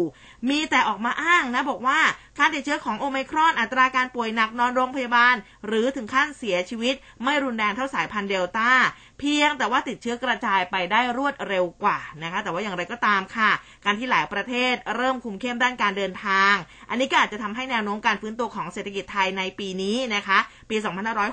2565 โดยเฉพาะในไตรมาสแรกได้รับผลกระทบ โดยนางสาวนัทพรตรีรัตสิริกุลค่ะ รองกรรมการผู้จัดการบริษัทศูนย์วิจัยกสิกรไทยจำกัดเขามองว่าภายใต้มาตรการการเดินทางแล้วก็สุขอนามัยต่างๆ ที่เราเนี่ยคุมเข้มมากขึ้นในหลายประเทศ รวมถึงการปิดประเทศ อันนี้สะท้อนให้เห็นว่าทั่วโลก มีความกังวลต่อความรุนแรงของไวรัสโอไมครอนนะคะแม้ว่าจะยังไม่มีผลการศึกษาที่แน่ชัดทั้งในการประเมินผลกระทบต่อเศรษฐกิจไทย จากการแพร่ระบาดของโอไมครอนเนี่ย จะขึ้นอยู่กับอัตราการแพร่เชื้อประสิทธิภาพของวัคซีนด้วย รวมถึงความรุนแรงของโรคนะคะ ซึ่งศูนย์วิจัยกสิกรไทยเขาแบ่งเป็น 2 กรณี ภายใต้สมมติฐานที่การแพร่ระบาดของเจ้าโอไมครอนเนี่ย มันจะบรรเทาเบาบางลงภายในไตรมาสที่1นะปีนี้นะคะ ส่วนในกรณีที่ดีเนี่ยนะคะ คือเขาบอกว่าแม้ว่าไวรัสจะแพร่ระบาดได้อย่างรวดเร็ว แต่ว่า ความรุนแรงน้อยกว่าสายพันธุ์เดลต้าแล้วก็วัคซีนที่ใช้ในปัจจุบัน สามารถลดหรือจำกัดระดับความรุนแรงของอาการป่วยได้ ประเทศไทยนี่ก็อาจจะไม่จำเป็นต้องมีการล็อกดาวน์นะ ดังนั้นเศรษฐกิจทั้งปีนี้เนี่ยนะคะ ปี 2565ก็น่าจะยังสามารถฟื้นตัวได้ที่ 3.7%โดยเศรษฐกิจไทยจะยังได้รับแรงหนุนจากการส่งออก การฟื้นตัวของการใช้จ่ายครัวเรือน รวมถึงการท่องเที่ยวในช่วงปลายปีนะคะ ซึ่งภายใต้กรณีนี้ แรงกดดันจากเงินเฟ้อค่ะ ยังคงเป็นความเสี่ยงต่อเศรษฐกิจด้วยนะคะ อืมครับผมนี่ก็เป็นเรื่องของเศรษฐกิจนะครับ ผมขอข้ามมาที่เรื่องของการเมืองกันหน่อยนะครับกกตนัดประชุม 3 มกราคมนี้กำหนดวันสมัครวันเลือกตั้งซ่อมสสกรุงเทพมหานครเขต 9 หลัก 4 นะครับ ผู้สื่อข่าวรายงานว่าในแสวงบุญมีรองเลขาธิการ และรักษาเลขารักษาการเลขาธิการกกตก็ทำหนังสือถึงประธานกกตนะครับ เพื่อขอให้ประชุมกำหนดวันเลือกตั้งรับสมัครเลือกตั้ง หลังจากมีพระราชกิจสีกาให้มีการเลือกตั้งแทนตำแหน่งที่ว่างลงในเขตเลือกตั้งที่ 9 กรุงเทพนะครับ ซึ่งกกตเนี่ยต้องประกาศในราชกิจจานุเบกษา เพื่อกำหนดวันเลือกตั้ง วันรับสมัครเลือกตั้งตามมาตรา 12 ภายใน 5 วันนับตั้งแต่วันที่พระราชกิจสีกามีผลบังคับใช้ โดยจะครบ 5 วันก็คือวันที่ 4 มกราคม 2565 ซึ่งทางสำนักงานกกต ก็จะมีการขอเสนอให้มีการประชุมกกตเพื่อพิจารณาเรื่องนี้ ในวันที่ 3 มกราคม 65 ซึ่งก็จะเป็นการประชุมทางอิเล็กทรอนิกส์นะครับสำนักงานกกตก็จะแจ้งรายละเอียดในการเข้าประชุมนะครับ ซึ่งเบื้องต้นเนี่ยกกตจะนัดประชุมช่วงเช้าของวันที่ 3 มกราคมเวลา 10 นาฬิกานะครับ เดี๋ยวเราก็จะรู้ว่าเลือกตั้งซ่อมเป็นวันที่เท่าไหร่นะครับ อืมนะคะ อะทีนี้มาดูเรื่องของเมาแล้วขับกันบ้างนะคะ เรายังคง อ่าได้ยินได้ฟังนะเกี่ยวกับกรณีนี้กันค่อนข้างเยอะนะ โดยเฉพาะช่วงเทศกาลแบบนี้เนี่ยนะคะ ทางพลตำรวจตรียิ่งยศเทพจำนงค่ะโฆษกสำนักงานตำรวจแห่งชาติก็บอกว่า ในช่วงเทศกาลปีใหม่แบบนี้นะคะ ก็อาจจะมีพี่น้องประชาชนเนี่ยเดินทางท่องเที่ยวหรือว่ากลับภูมิลำเนาในจังหวัดต่างๆนะคะ บางคนบางท่านอาจจะดื่มเหล้านะ แล้วก็ขับขี่รถยนต์รถจักรยานยนต์ ก็ทำให้เกิดอุบัติเหตุจนเป็นอันตรายร้ายแรงกับตนเองแล้วก็ผู้อื่นได้นะคะ ซึ่งทางพลตำรวจตรียิ่งยศนี่ก็บอกว่า ที่ผ่านมาสำนักงงานตำรวจแห่งชาติเขามีการตั้งจุดตรวจจุดสกัด พื่อตรวจวัดปริมาณแอลกอฮอล์อย่างต่อเนื่อง ซึ่งก็มีการจับกลุ่มผู้กระทำความผิดฝ่าฝืนกฎหมายอย่างเข้มข้น อันนี้ก็อยากจะเตือนไปยังพี่น้องประชาชนนะคะบอกว่าการขับขี่รถขณะที่เมาสุรา เป็นสาเหตุหนึ่งของการเกิดอุบัติเหตุจนเป็นอันตรายต่อตอนเอง แล้วก็ผู้อื่นในบางครั้ง แล้วก็อาจจะร้ายแรงถึงขั้นเสียชีวิตด้วยนะคะ แล้วก็นอกจากนี้ยังมีความผิดตามกฎหมายอีกด้วยนะ อย่างพระราชบัญญัติจราจรปีพศ 2522 มาตรา 43 วงเล็บ 2 ค่ะ ห้ามมิให้ผู้ขับขี่ขับรถในขณะเมาสุรา หรือของเมาอย่างอื่น มีมาตรา 160 ด้วยนะคะ ผู้ใดฝ่าฝืนมาตรา 43 วงเล็บ 2 ต้องระวังโทษจำคุกไม่เกิน 1 ปีปรับตั้งแต่ 5,000 ไปจนถึง 20,000 เลย หรือทั้งจำทั้งปรับค่ะ แล้วก็ให้ศาลเนี่ยสั่งพักใช้ใบอนุญาตขับขี่ของผู้นั้น มีกำหนดไม่น้อยกว่า 6 เดือน หรือเพิกถอนใบอนุญาตขับขี่ได้เลยนะคะ ซึ่งถ้าการกระทำความผิดตามวรรคหนึ่งเป็นเหตุให้ผู้อื่นได้รับอันตรายแก่กายหรือจิตใจ ผู้กระทำต้องระวังโทษจำคุกตั้งแต่ 1 ปีถึง 5 ปี แล้วก็ปรับตั้งแต่ 20,000 จนถึง 1 0 0 0 0แสนแล้วก็ให้ศาลสั่งพักใบอนุญาตขับขี่ของผู้นั้น มีกำหนดไม่น้อยกว่า 1 ปี หรือเพิกถอนใบอนุญาตขับขี่นะคะและถ้าการกระทำความผิดตามวรรคหนึ่งเนี่ยเป็นเหตุให้ผู้อื่นได้รับอันตรายสาหัส ผู้กระทำต้องระวังโทษจำคุกตั้งแต่ 2 ปีถึง 6 ปี ปรับตั้งแต่ 40,000 จนถึงแสนสองเลยนะคะ แล้วก็ถ้ากระทำความผิดตามวรรคหนึ่งเป็นเหตุให้ผู้อื่น อันนี้คือถ้าทำให้ถึงแก่ความตายเนี่ยจำคุกตั้งแต่ 3 ปีถึง 10 ปีเลยนะ ปรับตั้งแต่ 60,000 จนถึง 2 0 0แสนเลยนะคะ แล้วก็ศาลเนี่ยสามารถสั่งเพิกถอนใบอนุญาตขับขี่ได้ด้วยนะคะฉะนั้นแล้วเนี่ยดื่มยาขับ อันนี้จะดีที่สุดนะคะครับ ก็ล่าสุดนี้มีสถิติอุบัติเหตุทางถนนในช่วงเทศกาลปีใหม่ออกมานะครับ บอกว่าวันที่2ตาย 44 ราย แล้วก็เจ็บอีก 226 รายนะครับ นายนิรัตพงศ์สิทธิถาวรรองปลัดกระทรวงมหาดไทย ในฐานะประธานคณะกรรมการประชุมคณะอนุกรรมการเฉพาะกิจศูนย์อำนวยการป้องกันและก็ลดอุบัติเหตุทางถนนตลอดปีนะครับ ก็บอกว่าศูนย์อำนวยการป้องกันและลดอุบัติเหตุทางถนนช่วงเทศกาลปีใหม่ 65 โดยปอพนะครับร่วมกับหน่วยงานต่างๆ ก็รายงานนะครับ การรณรงค์ชีวิตวิถีใหม่ขับขี่อย่างปลอดภัยไร้อุบัติเหตุ เกิดอุบัติเหตุ 422 ครั้ง มีผู้เสียชีวิต 44 ราย ผู้ได้รับบาดเจ็บ 426 รายนะครับ สาเหตุที่เกิดอุบัติเหตุสูงสุดนะครับ ก็คืออันดับหนึ่งเนี่ยขับรถเร็ว 33.2เปอร์เซ็นต์นะครับ ส่วนรองลงมาคือดื่มแล้วขับ อันนี้ 29.6เปอร์เซ็นต์ยานพาหนะที่เกิดอุบัติเหตุสูงสุดนะครับ ก็ได้แก่รถจักรยานยนต์ 82.7เปอร์เซ็นต์ส่วนใหญ่ก็เกิดบนเส้นทางตรงนะครับ 81.8%ถนนกรมทางหลวง 43.1%ถนนในอบตในหมู่บ้านเนี่ย 32.9%แล้วก็ช่วงเวลาที่เกิดอุบัติเหตุสูงสุดก็คือช่วง 6 โมงเย็นไปจนถึง 3 ทุ่มนะครับ อันนี้เกิดอุบัติเหตุสูงสุดเลย 22.7% แล้วก็ผู้ที่ได้รับบาดเจ็บแล้วก็เสียชีวิตก็จะอยู่ในช่วงระหว่างอายุ 40 ถึง 49 ปีถึง 16.1เปอร์เซ็นเลยนะครับ ทีนี้ก็บอกว่าจะมีการจัดตั้งจุดตรวจจุดหลักๆ เลยเนี่ย 1,911 จุดนะครับ เจ้าหน้าที่ปฏิบัติงาน 62,318 ราย มีการเรียกตรวจยานพาหนะนะครับ ตามจุดตรวจต่างๆ เนี่ย 269,597 คันนะครับ มีผู้ถูกดำเนินคดีไป 46,000โอ้ อันนี้คือไม่สวม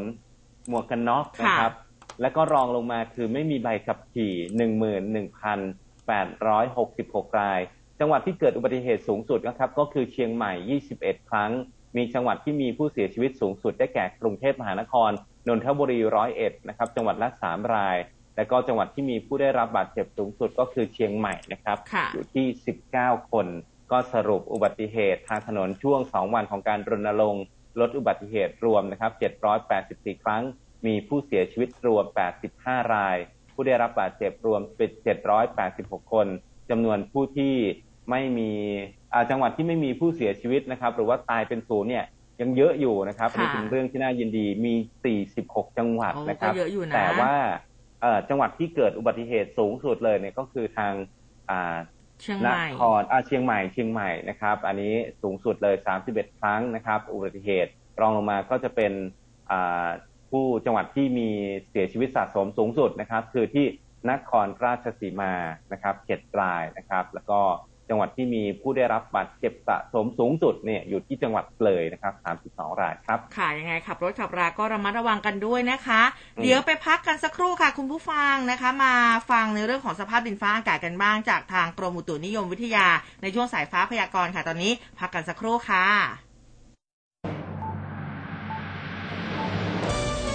สวัสดีครับ ผมกริชอึ้งวิทูลสถิตจากรายการ Good Morning อาเซียน ทุกวันพฤหัสบดีตอนเช้า7โมง15 ถึง7โมง30 นาที ผมจะนำเรื่องราวของวัฒนธรรมและความเป็นอยู่ รวมทั้ง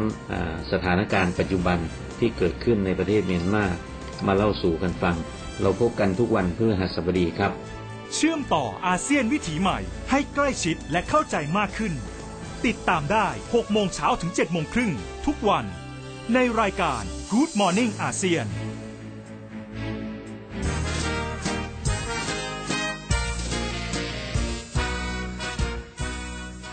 สวัสดีครับ ผมติ้งหนุ่ยจากเพชรจากรายการแชร์เล่าข่าวเด็ดเนื่องในโอกาสดิถีวันขึ้นปีใหม่ปี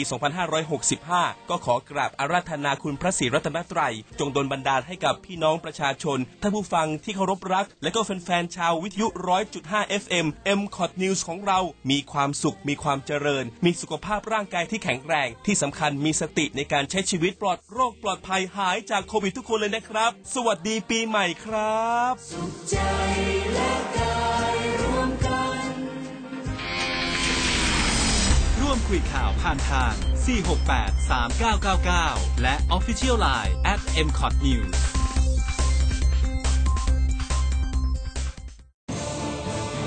ร้อยจุดห้าคืบหน้าข่าว News Update ช่วงข่าวหน้าหนึ่ง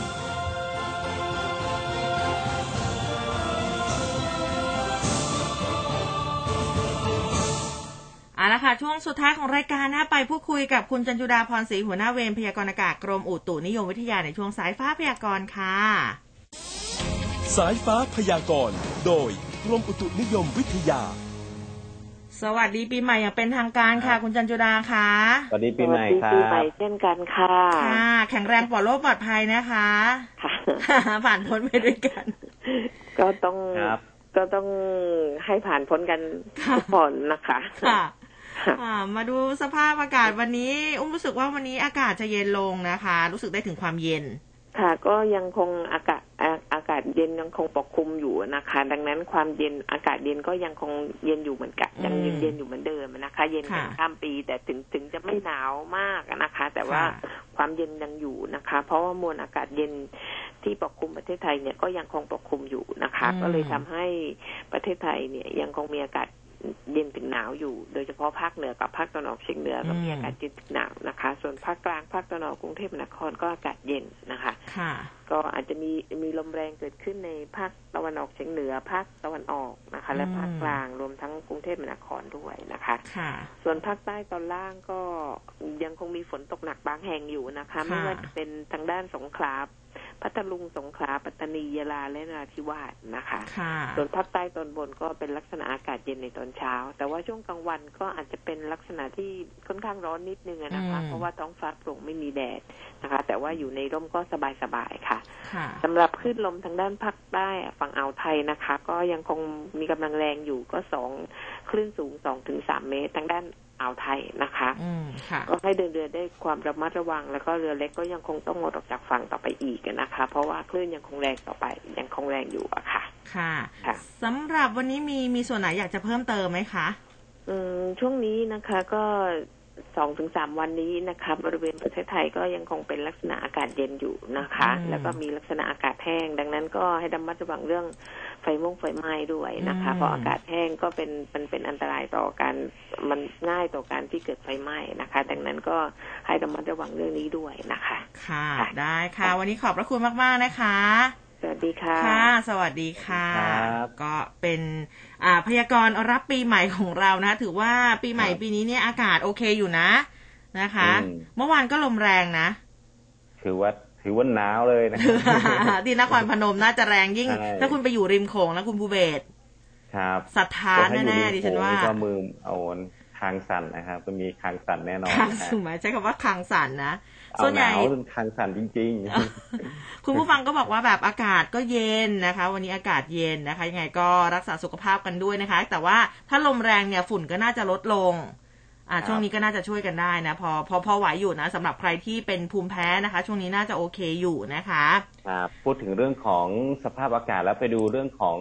ฝนดาวตกกันหน่อยไหมครับอ่าคุณอุ้มได้เลยค่ะ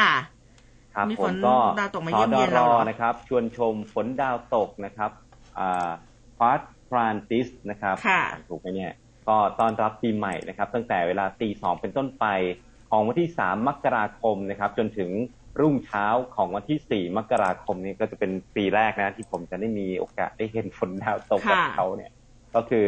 อ่าทางเพจของสถาบันวิจัยดาราศาสตร์แห่งชาตินะครับเขาบอกว่าหลังเที่ยงคืนของวันที่3มกราคมนะครับ ช่วงตีสองจนถึงรุ่งเช้าของวันที่4มกราคมจะเกิดปรากฏการณ์ฝนดาวตกควอดรานติดส์นะครับออยู่กระจายอยู่ระหว่างกลุ่มดาวเฮอร์คิวลิสนะครับกับกลุ่มดาวคนเลี้ยงสัตว์ แล้วก็กลุ่มดาวมังกร เริ่มสังเกตได้ทางทิศตะวันออกเฉียงเหนือนะครับ จากนั้นจะค่อยๆ เคลื่อนมากลางฟ้า ปีนี้คาดว่าจะมีอัตราการตกสูงสุดอืม120 ดวงต่อชั่วโมงโอ้ก็เยอะแล้วก็มีอยู่นะอัตราการตกมากที่สุดนะครับในเวลาประมาณอ่าตีสามสี่สิบนาทีค่ะประกอบกับคืนนี้นะครับอ่าก็จะไม่มีแสงจันทร์รบกวน ก็เหมาะอย่างยิ่งแก่การสังเกตการเป็นอย่างยิ่งนะครับ แนะนำให้เลือกสถานที่ที่ท้องฟ้ามืดสนิทไม่มีแสงไฟรบกวน สามารถที่จะดูได้ด้วยตาเปล่า ไม่จำเป็นต้องชมผ่านกล้องโทรทัศน์นะครับ แล้วก็ฝนดาวตกเนี่ยนะครับจะเกิดขึ้นในช่วงวันที่ 28 ธันวาคมถึง 12 มกราคมของทุกปี เกิดจากการที่โลกเนี่ยเคลื่อนเข้าไปตัดกับสายทานเศษอนุภาคของดาวเคราะห์น้อย 2003 EH1 นะครับค่ะเหลือทิ้งไว้ในขณะที่เดินทางเข้ามาในระบบสุริยะอ่าชั้นในทุกๆ 5.5 ปีนะครับ เมื่อโลกโคจรผ่านเส้นทางนี้ก็จะเกิดแรงดึงดูดของโลกเนี่ยดึงดูดฝุ่นแล้วก็หินเข้ามาเผาไหม้ในชั้นบรรยากาศเกิดเป็นลำแสงวาบวาบๆนะครับ ในบางครั้งก็เกิดเป็นลูกไฟขนาดใหญ่นะครับอืมอันนี้ก็จะเป็นฝนดาวตกที่แตกต่างจากฝนดาวตกทั่วไป คือเป็นฝนดาวตกที่มีทิศทางเหมือนมาจากจุดจุดหนึ่งบนท้องฟ้า เรียกว่าเป็นจุดกระจายนะครับ พอจุดศูนย์กลารกระจายตรงหรือว่าอยู่ใกล้เคียงกับกลุ่มดาวใดก็จะเรียกชื่อตามกลุ่มดาวนั้นนะครับอืมอันนี้ก็ลองสังเกตกันดูนะครับอ่าช่วงนี้ฟ้าน่าจะเปิดอยู่ช่วงครันี้บฟ้าวันฟ้าที่น่าสามจะเปินะดวันอยู่ที่สามก็ดูได้ แต่ว่าช่วงนี้ก็ถ้าสังเกตก็อาจจะมีบ้างนะครับ แต่ว่าที่จะอืมเจอเยอะๆเนี่ยก็คือวันที่สามครับ ค่ะอะปิดท้ายด้วยเรื่องของเมื่อวานนี้นะถึงแม้ว่าหลายพื้นที่เนี่ยจะฉลองปีใหม่กันอยู่นะคะ แต่ว่าที่ยะลาประมาณสักสองทุ่มกับสามทุ่ม มีรายงานว่าเกิดเหตุระเบิดในหลายอำเภอนะ อย่างบริเวณเสาไฟฟ้าหัวสะพานท่าสาบขาออกตำบลสเตงอำเภอเมืองจังหวัดยะลาค่ะ อันนี้ส่งผลให้ไฟดับทั้งพื้นที่เทศบาลเมือง เบื้องต้นยังไม่มีรายงานผู้ได้รับบาดเจ็บนะคะ ซึ่งต่อมาทางตำรวจเองเนี่ยเขาก็พูดถึงเหตุระเบิดที่เกิดขึ้นหลายจุดในพื้นที่จังหวัดยะลาก็บอกว่าเหตุการณ์เนี่ยนะคะก็เกิดประมาณสักสามทุ่มนะคะ เหตุระเบิดเกิดขึ้นทั้งหมด 5 จุด โดยเกิดขึ้นในพื้นที่อำเภอบานันสตา 3 จุด แล้วก็พื้นที่อำเภอเมืองยะลา 2 จุดนะคะ เป็นการระเบิดเสาไฟฟ้า เป็นเหตุให้ไฟฟ้าดับ แล้วก็เป็นการระเบิดเพื่อสร้างสถานการณ์ในพื้นที่ ซึ่งเบื้องต้นยังไม่ได้รับรายงานผู้เสียชีวิต หรือว่าอ่ามีผู้บาดเจ็บนะคะ ก็ยังไงดูแลตัวเองกันด้วยนะคะครับใครที่อยู่ไกลๆนะคะ แล้วก็อืมต่างบ้านต่างเมืองด้วยนะคะ รักษาสุขภาพกันด้วยค่ะ ครับ อ่ายังมีเวลาเหลืออีกนิดนึงนะครับ ขอทักทายคุณผู้ฟังหน่อยนะครับ ได้ ที่ทักเราเข้ามาทาง Facebook นะครับ สวัสดีคุณวราพรคุณปัญญานะครับ ทักทายเข้ามานะครับอ่าสวัสดีปีใหม่นะครับค่ะบอกว่าที่บึงการเช้านี้รับปีใหม่ 18 องศาโอ้โหนะครับแล้วก็คุณอัธนชัย Happy New Year เข้ามาคุณสสิมานะครับ ก็สวัสดีปีใหม่เราเข้ามาด้วย คุณอ่าดวงพรนะครับ Happy New Year 2022 ค่านะครับ แล้วก็ คุณพี่เก๋นะครับอ่าอายุอ่าไม่ใช่สิสวัสดีปีใหม่ 2022 นะครับบอกว่าขอให้ทุกท่านอ่าสวัสดีมีชัยปลอดโรคปลอดภัยทุกทุกๆท่านด้วยนะครับค่ะอ่าคุณสมใจคุณอ่าจินจินตนานะครับ สวัสดีปีใหม่เราสองคนเข้ามาด้วยคุณอนนท์แล้วก็อ่าคุณสัจจิมาเนี่ยบอกว่าขอให้ทุกท่านนะแฟนๆรายการ100.5แล้วก็ชาว 100.5มีความสุขสนุกสนานกับข่าวหน้าหนึ่งนะครับอ๋อขอบพระคุณอ่ามากๆทางไลน์เป็นยังไงนะคะบ้างครับคุณอุ้มครับ ได้อยู่ค่ะไหวอยู่ค่ะ แล้วก็ทีมกุมานิอาเซียนเข้ามาแล้วนะคะ เราคงจะต้องไปครับก่อนนะคะ เดี๋ยวพรุ่งนี้มาเจอกันใหม่เวลาเดิมแบบนี้นะคะตีห้าจนถึงหกโมงเช้าวันนี้เราสองคนลาไปก่อนแล้ว สวัสดีปีใหม่ค่ะ สวัสดีปีใหม่ครับร้อยจุดห้าคืบหน้าข่าว News อัปเดตช่วงข่าวหน้าหนึ่ง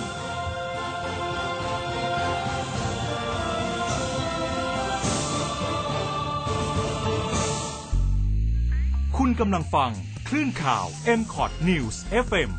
100.5 รู้ทัน รู้ลึก รู้จริง รู้ทุกสิ่งที่เป็นข่าว รากเหง้าวัฒนธรรมจากอดีต สะท้อนความเป็นไปในปัจจุบัน ร่วมเปิดประตูสู่อาเซียน เข้าใจคนอาเซียนด้วยกันมากขึ้น โดยผู้เชี่ยวชาญประเทศลุ่มน้ำโขง รู้จักอาเซียนให้ลึกลงไป สวัสดีค่ะ อ้อมยุดากรสุนทรญาตินะคะ พบกันในรายการทั่วไทยอาเซียนนะคะ ทุกวันเสาร์หนึ่งทุ่มถึงสามทุ่มนะคะ